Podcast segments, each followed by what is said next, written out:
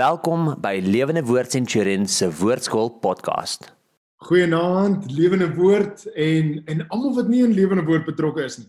Vanaand kom ons lewendig uit my kombuis.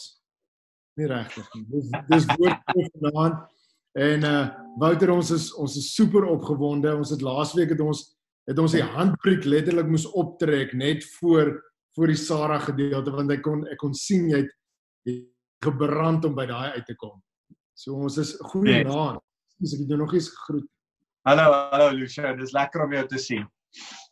Fantasties. Kan kan ek vir ons bid en dan en dan skop ons Ja, asseblief. Ja. Hoorie, bid sommer ook asseblief. Uh dis ons Engelse erediens. En dis ons Engelse kerk se tweede verjaarsdag, nê? Nee, se reg. Ons tweede die tweede verjaarsdag van die Engelse kerk van Alida hulle en ons is verskriklik opgewonde. En hoe hulle al gevorder het in hierdie laaste 2 jaar so vir die woordskool ouens stuur vir Alida boodskap sê sommer vir namens uh, uh lewende woord se Afrikaanse gedeelte vir Alida en haar span geluk well done. Uh en ons is super trots op die op die Engelse gemeente. We love you guys and we are um extremely proud of you. En uh En dan is die interessante ding Lucia dat 25 jaar terug uh, dit was seker nog uh, uh, uh, voor jou geboorte uh was daar het ons die World Cup gewen vandag 25 jaar terug. Oh wow. Ja. Hoe cool is dit? Hoe oud was jy toe Lucia? 25 jaar terug. Jy nou hy sommer doen. Doen doen op 'n somme 40 minute 25. 15 staan dit 7. Ja. Okay. Mag ek maar klaar dan is dit 7. Bid vir ons dan begin. Ek ek sal met liefde. Here, dankie vir vir die voorreg om om dieper te gaan in die woord, Here, en en wat dit uh, wat dit ontpak word soos flat pack furniture, Here, wat dit wat dit 'n pragtige beeld aan die einde van die dag skep. En Here, ons wil ook sommer bid vir vir die Engelse gemeente wat wat hulle tweede verjaarsdag vier. En Here, wat 'n voorreg om 'n breër spektrum van die samelewing ook te kan bedien deur oor ehm um, taalgrense te gaan. Here, en en laat ons nie net gefokus is op op Afrikaans nie, maar 'n Engelse afdeling 'n Engelse vleuel ook van van Lewende Woord Centurion het en en dis 'n voorreg Here en ek bid 'n blessing oor Alida en oor die span en Here mag hulle net gaan van krag na krag en en mag hulle u hand van guns swaar op hulle sien in alle fasette of dit nou vervoer is of dit wat ook al in Jesus se almagtige naam. Amen. Ja Here, ons wil ons wil vir daai Engelse gemeente spesifiek, ons wil kom vra, ons vertrou u vir 'n bussie. Um, toe mm. toe loop nou bid oor vervoer, toe dink ek Here, ons wil hier regtig vra vir 'n bussie vir daai gemeente waar wat ons daai mense kan heen en weer ry en ook vir ander goed. Maar maar ons besef dis een van ons behoeftes vir ons gemeente nou. Dankie Jesus. Amen. Nou um, man ek, ek, ek hierdie gedeelte bly vir my so lekker gedeelte en ek wil weer eens sê dis een van die hoogtepunt hoofstukke in die Bybel uh, Hebreërs 11 wat is geloof dan? Geloof is die goed wat ons nog nie kan sien nie 'n vaste hoop daarin asof ons dit reeds het. Uh dis dis wat geloof is en dan natuurlik verlede week se hoogtepunt vers 6. Uh as jy God wil tevrede stel, uh as jy nie glo nie is dit onmoontlik om God tevrede te stel. Uh wie tot God wil nader, moet glo dat hy werklik daar is en dat hy die wat hom soek beloon. Ek hou van hoe die boodskap dit sê, ek het Sondag daaroor gepreek. Die boodskap sê die wat hom soek sal hy met oop arms ontvang en syne maak. Man, dis so mooi. So toe het ons gepraat oor ehm um, die Vader God se geloof, die die drie eenheid se geloof in die skepping wat daarbey betrokke was en en en en dis interessant om te weet dat dat in die drie eenheid uh uh Vader glo in in in homself en Jesus en in die Heilige Gees. Jesus glo in Vader homself en die Heilige Gees. En die Heilige Gees glo in Vader, Jesus en homself. Um en en ek dink ons moet so 'n bietjie uh, ek ek wil hê jy moet gaan kou daaroor. Het die drie eenheid geloof nodig. Ek sê oor en oor en ek het vanmiddag weer die disk toets met 'n klomp paartjies gedoen wat op trou staan. Uh en en daai is altyd so lekker as ek dit met hulle doen en en terwyl ek dit doen, sê ek weer vir hulle dat geloof is gelyk aan verhouding. Geloof is is gelyk aan verhouding met God. En ja. en en as jy dink dat die drie eenheid eintlik in 'n onder onderlinge verhouding God met God staan. Verstaan? Een God met 'n onderlinge verhouding baie kompleks en ons kan dit nie altyd verstaan nie, maar hmm. dit sê dat hulle in verhouding staan en dan moet daar geloof wees want dis wat verhouding is. So ons het so 'n bietjie oor oor die drie eenheid se geloof gepraat vers vers 4 Abel se geloof teen Kain se ongeloof wat Abel sy lewe gekos het 'n martelaar vir Jesus eerste martelaar vir die Here um, en, en dan Henog wat nie gemartel is vir sy geloof nie maar net sommer opgegaan het so party gelowiges gaan gaan gaan die mart gemartel word en ander gaan maak nie saak nie jou geloof kan selfs uh in jou sterwe vir die Here uh uh bewys word of nie in jou sterwe vir die Here bewys word nie. Dis daai hele argument. Toe het ons gekyk na Noag, Noag se geloof en ons het gesê daar's 'n vaste steady konstante geloof gebou op een woord wat die, vir 100 jaar vorentoe. wow, incredible. Uh en dan Abraham se geloof wat nie hierdie een konstante geloof is nie, maar ou wat die Here hoor, dan dit mis, dan die Here hoor, dan dit mis, dan geloof, dan sy ongeloof, dan sy en en hy so op en af. Maar op die einde is hy tog die vader van ons geloof. Ehm um, dit bless my om te weet daar was mense in die Bybel soos Abraham. Dan weet ek ek is nie so 'n uh, uh, mislukking nie, want baie keer dink ons aan onsself en dink ek, hoe kon ek dit mis?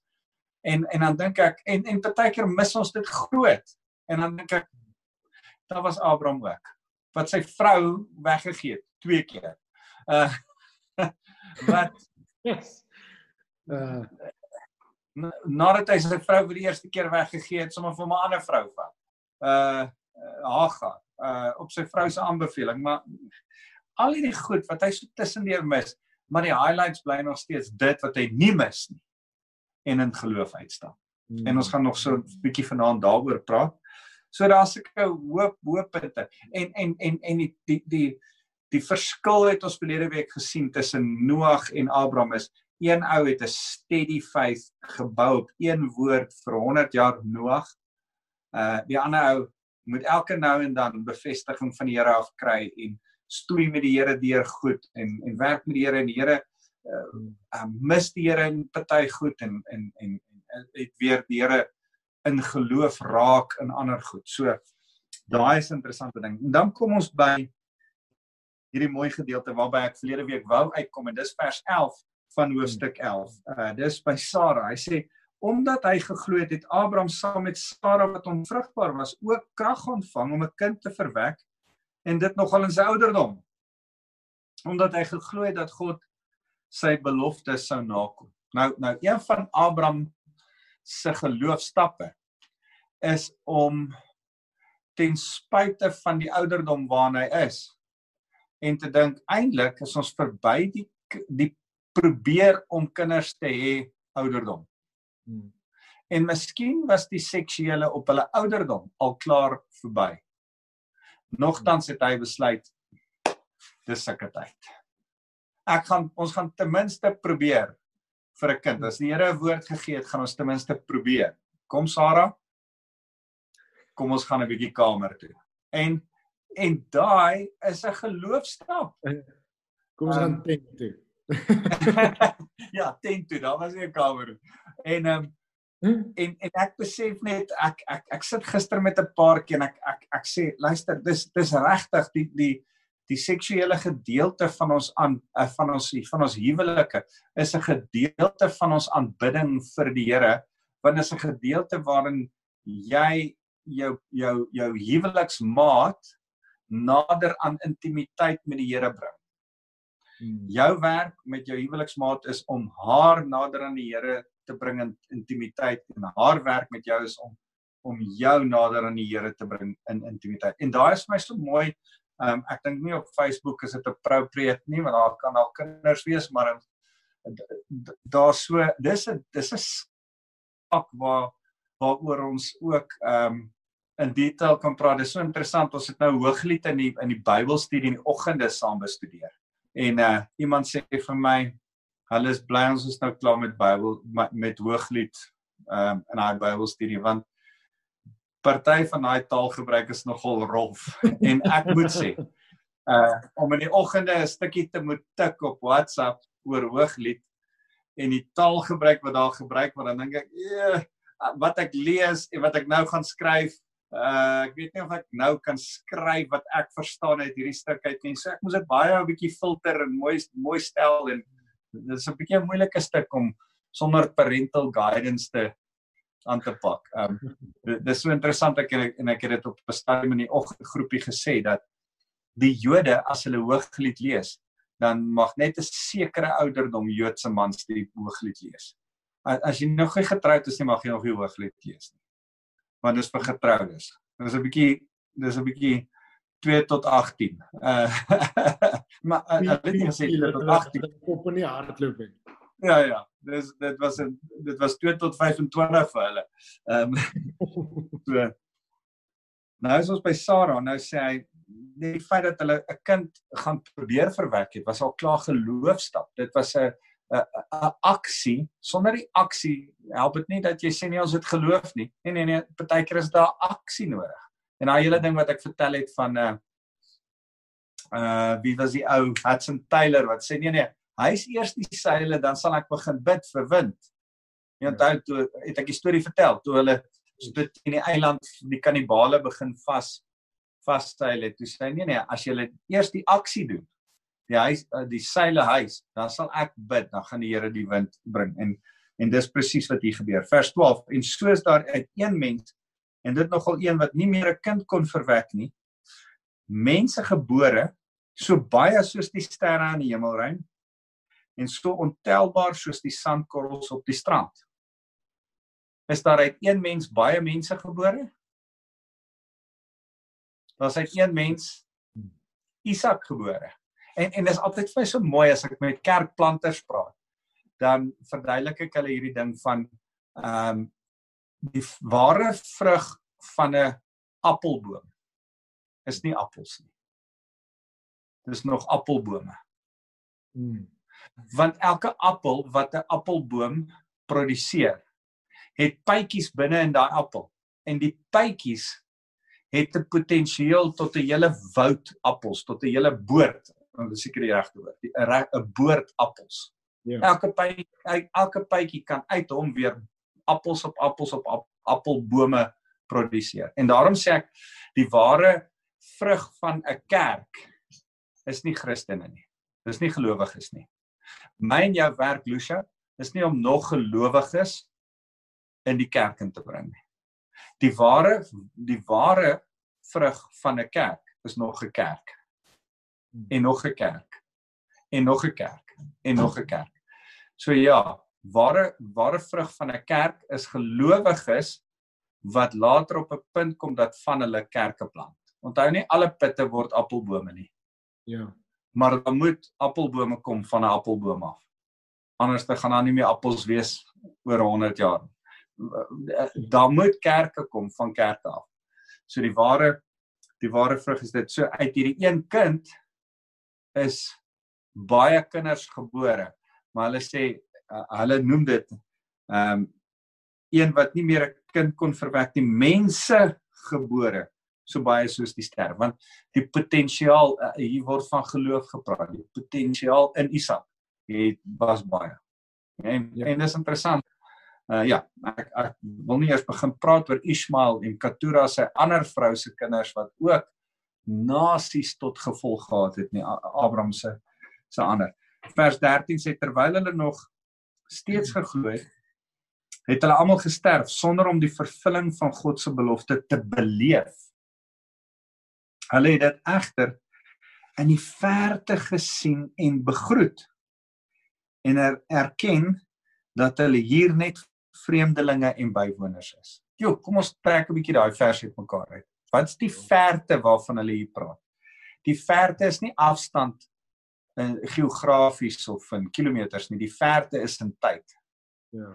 Die verte is ook nie in tyd in hierdie wêreld nie. Die verte is 'n tyd van ewigheid. Hmm. So dis nie asof hulle dit oor oor 30 jaar van hulle lewenstyd gesien het nie. Hulle het dit nie gesien nie. Ja. Dit die die die punt is, hulle het dit nie met hulle fisiese oë gesien nie. Hulle het dit met hulle geestesoë lank vooruit gesien dat dit sou gebeur het. Want die Here het dit gesê vir hulle. Die Here het die belofte gesê. En omdat die Here dit gesê het, het hulle dit in hulle in hulle verbeelding, hulle uh, gedagtes, hulle imagine uh, hulle het hierdie hele ding gesien, die prentjie reeds vooruit gesien asof dit reeds daar is. Lank vooruit, in die verte vooruit gesien en gesê Here ons so so terwyl hulle nog steeds geglo het. Abraham, Sara, uh Noag, uh Henog, Abel terwyl hulle nog steeds geglo het, het hulle almal gesterf sonder om die vervulling van God se belofte self te beleef in hulle tyd. Daar was sekere goed wat hulle nie beleef het nie. Die Here het vir Noag sekere goed beloof wat hy nie gesien het nie. Die Here het vir Abraham beloof van 'n van 'n land en 'n stad. Die Here het vir vir Abraham beloof van 'n Messias wat kom. En hulle het dit nie gesien nie. Maar hulle het ver Hulle het dit egter in die verte gesien en begroet en erken dat hulle hier net vreemdelinge en bywoners is. Ek ek, dink ons as gelowiges vandag ehm um, dink te te te minder aan dat ons net vreemdelinge en bywoners op hierdie aarde is. Hmm. Ons maak te veel van die feit dat ons permanent hier woon. En en miskien maak ons dit nie vir onsself makliker deur in baksteenhuise te woon wat ons gaan oorleef nie. Het jy al daaraan gedink? Hierdie hmm. ouens het in tente gewoon wat se lewensduur korter was as hulle eie lewensduur. As uh ek dink Abraham het 120 130 jaar oud geword daar. Ek ek kan nie dink dat een van sy tente wat hy rondgetrek het agter hom aan met wear and tear en opslaan en afslaan en wind en sand en al daai uh langer as 20 of 30 jaar gehou het. Maar ons bly in huise en jy kom nou daar van die Kaap af, daar het jy dit nog nou nogal gesien. Huise en blyplekke wat uh 100 150 jaar oud word. Die mense word nie so oud nie, maar die huise is ouer as ons. Ja. En en dit dit dit dit rol 'n bietjie met ons mentaliteit want ons dink ehm um, nie dat ons bywoners is nie. Ons dink ons hierdie is ons permanente woning. Hierdie is nie ons permanente woning hier, ons is nie hier, as as ons begin dink en en baie keer as ons praat oor kanker ehm um, siekte uh as ek by begrafnisse betrokke raak as ek met mense praat oor oor hulle geliefdes wat sterf dan dan kom jy agter wat mense se gedagtes dat hulle nie dink aan aan 'n lewe hierna nie dat hulle so vasklou aan hierdie lewe Maar hmm. ons moet besef, hy ons is net bywoners. Daar is 'n beter lewe hierna. En ja. en ek ek wil dit oor en oor vir Christene sê. Deel van ons getuienis is dat ons leef vir 'n beter lewe hierna. Die hmm. die die vroeë martelare van die vroeë kerk, die die weet jy baie mense tot bekering gekom het, die Romeinse soldate en die die mense wat hulle gemartel het, deur te sien Nee, maar hierdie mense was nie bang nie. Hulle het eintlik uitgesien na hulle dood. Hoe kan dit wees? Ons is almal so vreesbevange vir die dood, maar hierdie mense sien uit na die dood want hulle glo in 'n hiernamaals, in 'n lewe na hierdie lewe. Ja. En dan het hierdie mense wat dood vrees vanuit hulle belewenis oor hoe daai mense dood tegemoet gegaan het tot bekering gekom. Van daar die hele sêding van die die die die bloed van die martelaar is die saad van die kerk. Um en en ek dink kan die wêreld my en jou dophou, die kerk van vandag dophou en sê o, maar die kerk sterf met soveel vrede. Gaan met soveel vrede die dood tegemoet dat dit 'n getuienis tot die wêreld is. Maar dit dis net 'n vraag. Ek weet nie, miskien is dit so, miskien is dit nie so nie. Vers 14 Mense wat so praat gee daarmee duidelik te ken dat hulle op soek is na hulle eintlike vaderland. Ek en jy het 'n vaderland. kan ek net sê en ek ek het dit al ehm um, vir die vir die woordskool ouens gesê in die klaskamer maar ek wil so dapper wees om dit Facebook ook hier te sê dat ek sing nie ons vir jou Suid-Afrika nie. Ek het dit in my jong dae gesing. Maar ek dit gaan oor die eerste strofe wat ek dit nie sing nie. Ek sal lewe, ek sal sterwe ons vir jou Suid-Afrika. Nee nee nee. Ek sal lewe, ek sal sterwe slegs vir Jesus Christus. Amen. Ek leef my lewe neer vir 'n verlosser.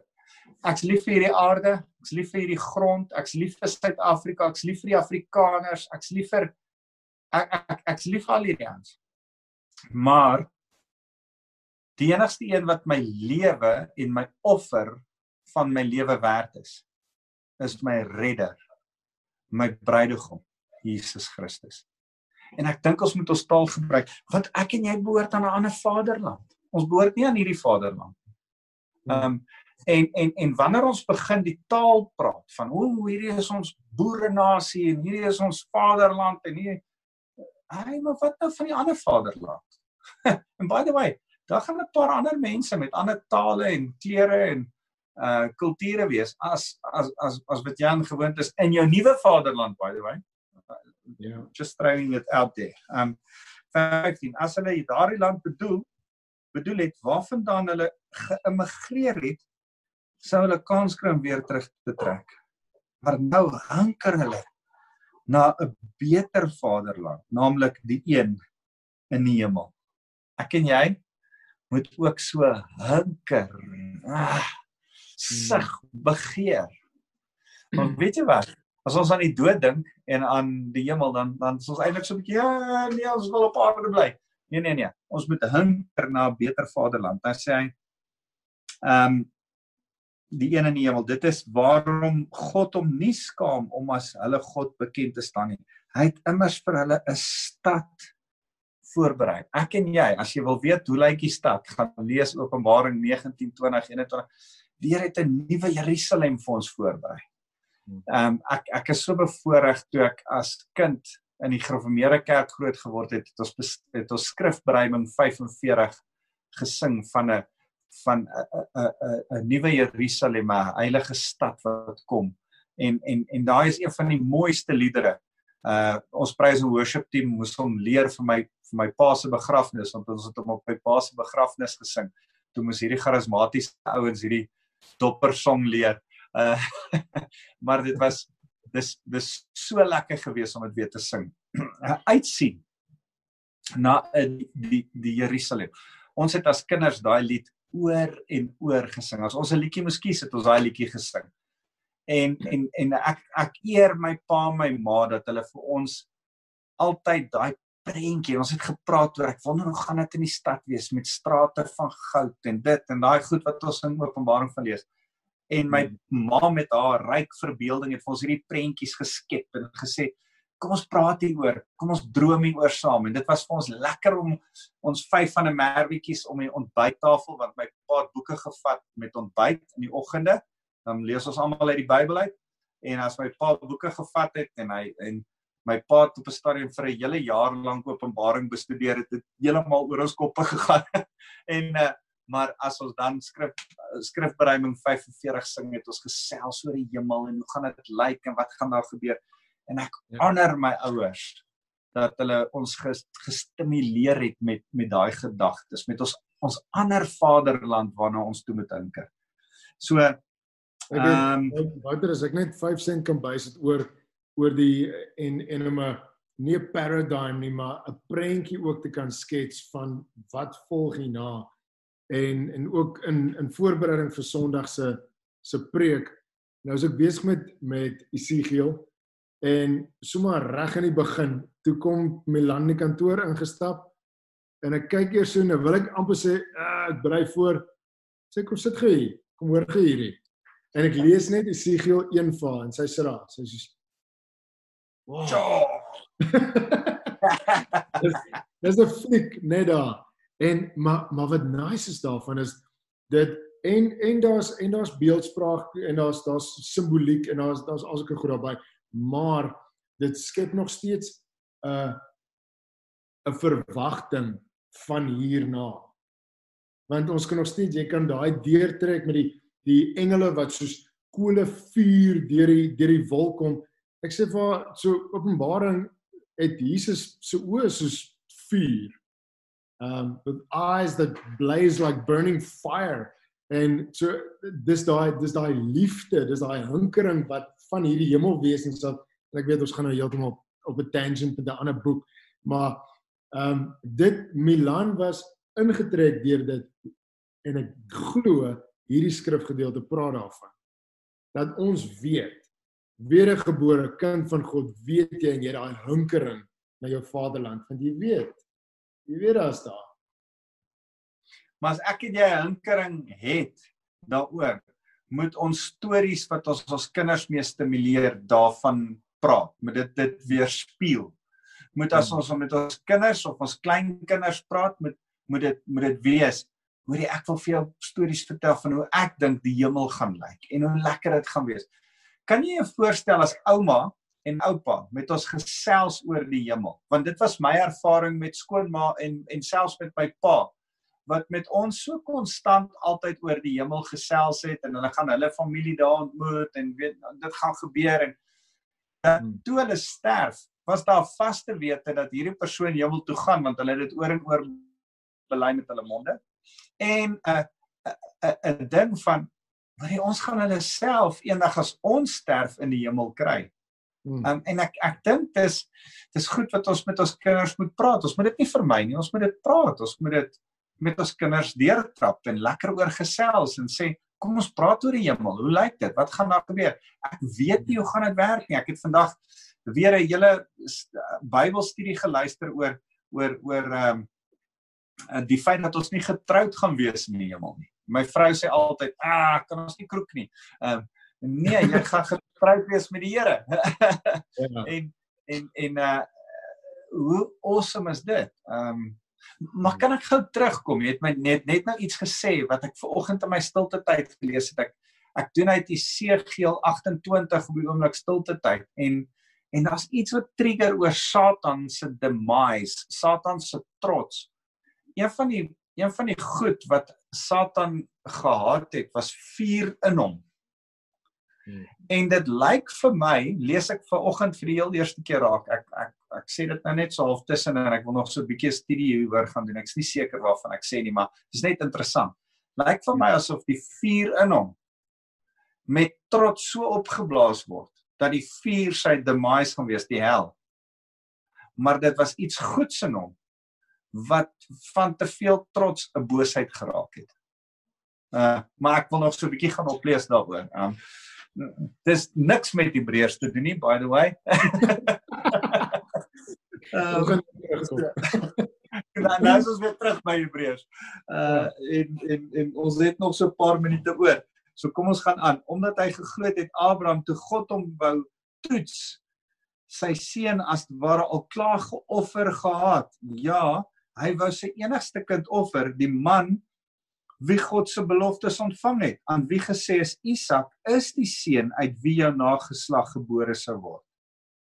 Hy het selfs daarop gereken dat God sy kind selfs uit die dood sou kon opwek. En in 'n sekere sin het hy hom ook uit die dood terugontvang. Nou dis interessant wat hierdie stuk sê. Want gaan lees weer 'n stuk stuk in Genesis. Ehm um, ek dink is Genesis 17 daarom. En en en as jy daai gedeelte sien, dan sien jy sê hy hulle stap vier mans na die berg toe. Twee mans, twee dienaars bly agter en dan vra hulle moet ons nie help nie? Wat gaan gebeur? Dan sê hulle waar waar waar's die offerdier? Dan sê hulle nee uh die Here sal voorsien en ons sal terugkom sê Abraham vir hulle. Ek dis interessant dat hy sê ons sal terugkom wat hy het geloof dat al moet hy sy seun gaan offer dat die Here hom uit die dood uit gaan opwek. Ja. Nou ek het ek het ek het nou net weer vanoggend van Manasse Hiskia se seun gelees wat sy seuns in die vuur vermoedelik geoffer het. God haat die offerandes van kinders. En en en ek dink Abraham moes dit geweet het. Dis nie die God wat hy dien wat kinderoffers wil hê nie. And by the way, Isak was plus minus 30 jaar oud toe hierdie gebeur. Uh vir 'n man van oor die 100, 110 jaar oud om 'n 30-jarige op die op 'n op 'n altaar vas te moet pen gaan nie gebeur nie. Daar's hmm. iets in die hele saak wat jy moet raak sien van Isak het homself op die hout neergesit. Hmm. Kan jy die simboliek nee sien?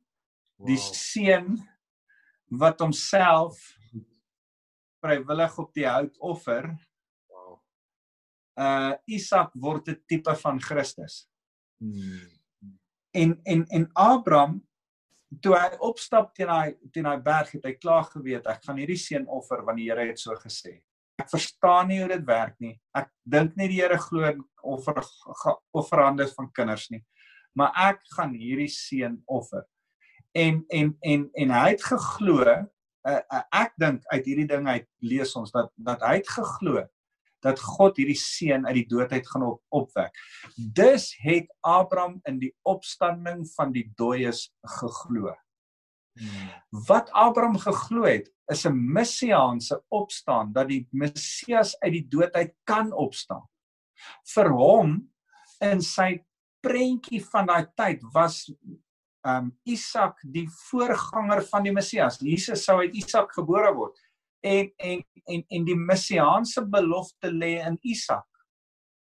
Hmm. En daarom as Abraham weet hy gaan op offer en hy gaan uit die dood uit opstaan, het Abraham eintlik 'n geloof in die in die opstanding van die missie, Messias uit die dood uit. Abraham sien Jesus se opstaan uit die dood uit nog voordat dit gebeur het. Omdat hy Isak se opstaan uit die dood uit sien nog voordat dit gebeur het. En Abraham het 'n messiaanse geloof nog voor hy die Messias daar was, want hy weet dat God die redder van Israel, van die wêreld uit Isak uit gaan voortbring.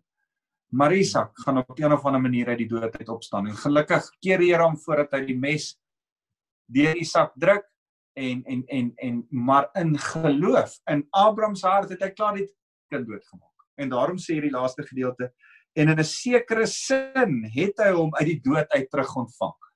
Verstaan jy? Die Here het dit mooi uitgewerk. Dankie tog die Here het dit nie laat gebeur dat iemand in die Bybel hulle kind moes ge wel geoffer het nie. Verstaan jy? Dit, dit was nie die ding nie. Uh, ek wil nie eers begin praat van Jefta nie. Let's not go there. Ehm um, maar maar dis dis dis vir my so mooi dat hierdie ou sy geloof uitgestap het asof hy hom klaar in sy geloofs hart klaar geoffer het en hy ontvang hom terug uit die dood uit. Vers 20: Omdat hy geglo het, het Isak sy seuns Jakob en Esau geseën met die oog op wat God nog in die toekoms sou doen. Omdat hy geglo het, het Jakob op sy sterfbed albei seuns van Josef geseën en binnend voor hulle gebuig terwyl hy op sy Kiri geleen het. Kan ek net gou teruggaan? Hoe ironies is dit dat Jakob deur Isak geseën is? Daar moet eintlik lees. Die die sin moet eintlik lees vers 20. Omdat hy geglo het, het Isak sy seuns Esau en Jakob geseën met die oog op wat God nog in die toekoms sou doen. Maar Jakob was die bedrieger. Hy het sy pa gebol en sy pa het Jakob uh geseën as die oudste omdat hy hom soos Esau vermom het en Esau toe hy daar aankom en sê maar ek is die oudste. En Jakob besef dat hy ag Isak besef dat hy bedrieg is. Het Isak nie Esau verder geseën seun van Jakob nie. Hy het hom bloot geseën en gesê jy gaan jou broer dien. Jy gaan die tweede beste hê. Jy gaan En dis wat met Edom presies gebeur het. Edom, Esau se nageslag versus Israel, Jakob se nageslag. Dit het presies uitgewerk soos die seën wat Isak oor hulle uitgespreek het. Ja. Maar daar was 'n geloofstap. Dis nie asof Jakob kon sê, uh Isak kon sê, Jakob met my gebol, ek gaan Oeps, ek gaan dit terugtrek. Esau hierso, ek gaan jou sien. Hy het in geloof geweet hmm. dat dit wat hy sien vir die oudste seun, het hy al was hy blind, het hy in sy geestesoog goed vir die oudste seun gesien. Hmm. Jakob het hom gebol en dit was als in die plan van die Here. En hy het goed vir die tweede seun gesien. Esau was sy gunsteling seun, maar toe hy hom seun ten spyte daarvan dat hy weet dat dit die gunsteling seun is. Toe weet hy, hy klaar die een seun uitgespreek in geloof. En nou moet hy klaar die seun in in geloof net aan en uitspreek. En, en wat ons hier moet raak sien is geloof.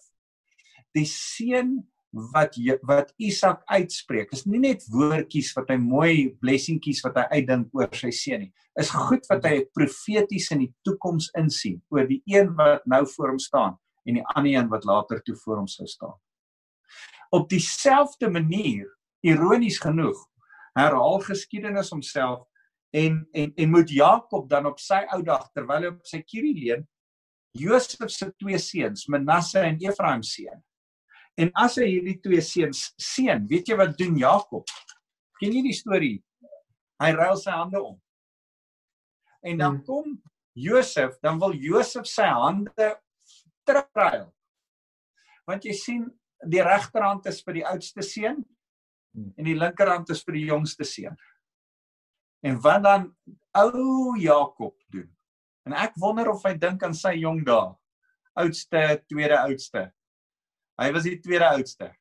Dan besluit hy vat my regterhand wat die grootste seun het en ek sit hom op die jongste seun en ek vat my linkerhand wat die tweede seun het en ek sit hom op die oudste seun. En so word Efraim die tweede seun die groter blessing mee gebless as Manasse die oudste seun.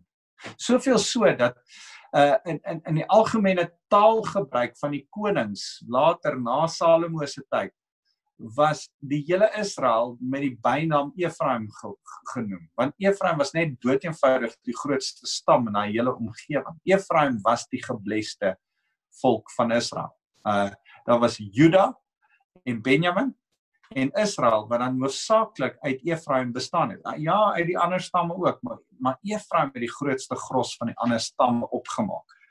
Hmm. En hulle was net geweldige seën vir vir al die jare. So Josef uh het, het uh, um uh, Jakob het dit geweet en hy spreek hierdie seën oor want hy sien in geloof wat met Efraim gaan gebeur en hy sien in geloof wat met Manasse gaan gebeur. Hmm. Kan jy hierdie sterk profetiese bediening ver voordat dit gebeur raak sien? Dis incredible. Um dis dis net fenomenaal. Omdat Josef geglo het. Yes, wat jy sê. Ja, skus en en nie en nie die belangrikheid want ek ek dink nou ook uit uit my verlede was daar nooit regtig en hierdie is 'n wonderlike instelling. Ek ek voel 'n goddelike instelling om op 'n sekere stadium wan wanneer jou kinders in soos ek weet die Jode doen dit ook nog. Ehm um, wanneer hulle oud genoeg is om hulle te seën met bless jou kinders.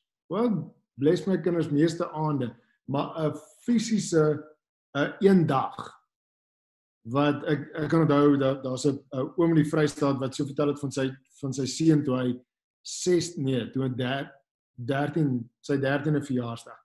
Toe het hy al die ooms aan die een kant en hy het 'n houtbruggie laat maak vir hom en die vrouens aan die ander kant en hy toe van sy ma en die vrouens af het hulle hom gevat tot by hierdie bruggie en hy het bo die bruggie gestap en al die ooms en die die manne het hy almal genooi plaas toe en so het hulle aan die verste kant gestaan. Daar het sy pa aan op hom gesit en hy het vir hom gebless en hy het hom geseën en hy het net vir hom gebid en vandag wat 'n fondasie vir 'n seun of vir 'n dogter.